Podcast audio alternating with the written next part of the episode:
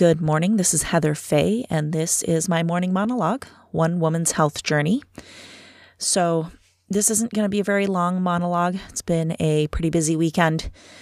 Uh, and I'm just wrapping up Sunday right now. It's actually not the morning as I'm doing the monologue.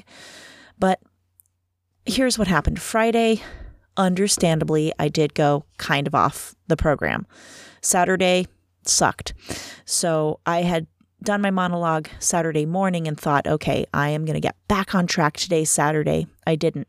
So today, Sunday, I wanted to get back on track and I didn't want to record a monologue until I had actually managed to get myself back on track.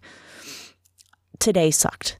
It's just something about the weekends that's so much harder to maintain my discipline, and I don't know what that is, but that's what happened to me today. So I'm not going to get into the nitty gritty of how badly I failed for the last two days.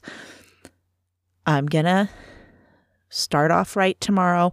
It's a lot easier for me when the girls are in school and I'm involved in doing my typical weekday activities that mean that I don't really get a chance to go into the kitchen and snack on random things and eat bread and stuff like that. So I had two days of a lapse. Um, couple weeks ago, bounced back from that. I know I can bounce back from this and I'm gonna. I'm gonna hop on that scale tomorrow morning. Hopefully I'll be below 220. Hopefully I didn't erase all of my gain of the last week or two with my horrible, horrible weekend. Fingers crossed for that. Anyway, just wanted to drop a quick note uh, so that you knew what was going on. I hope you did better than I did this weekend. I will talk to you tomorrow.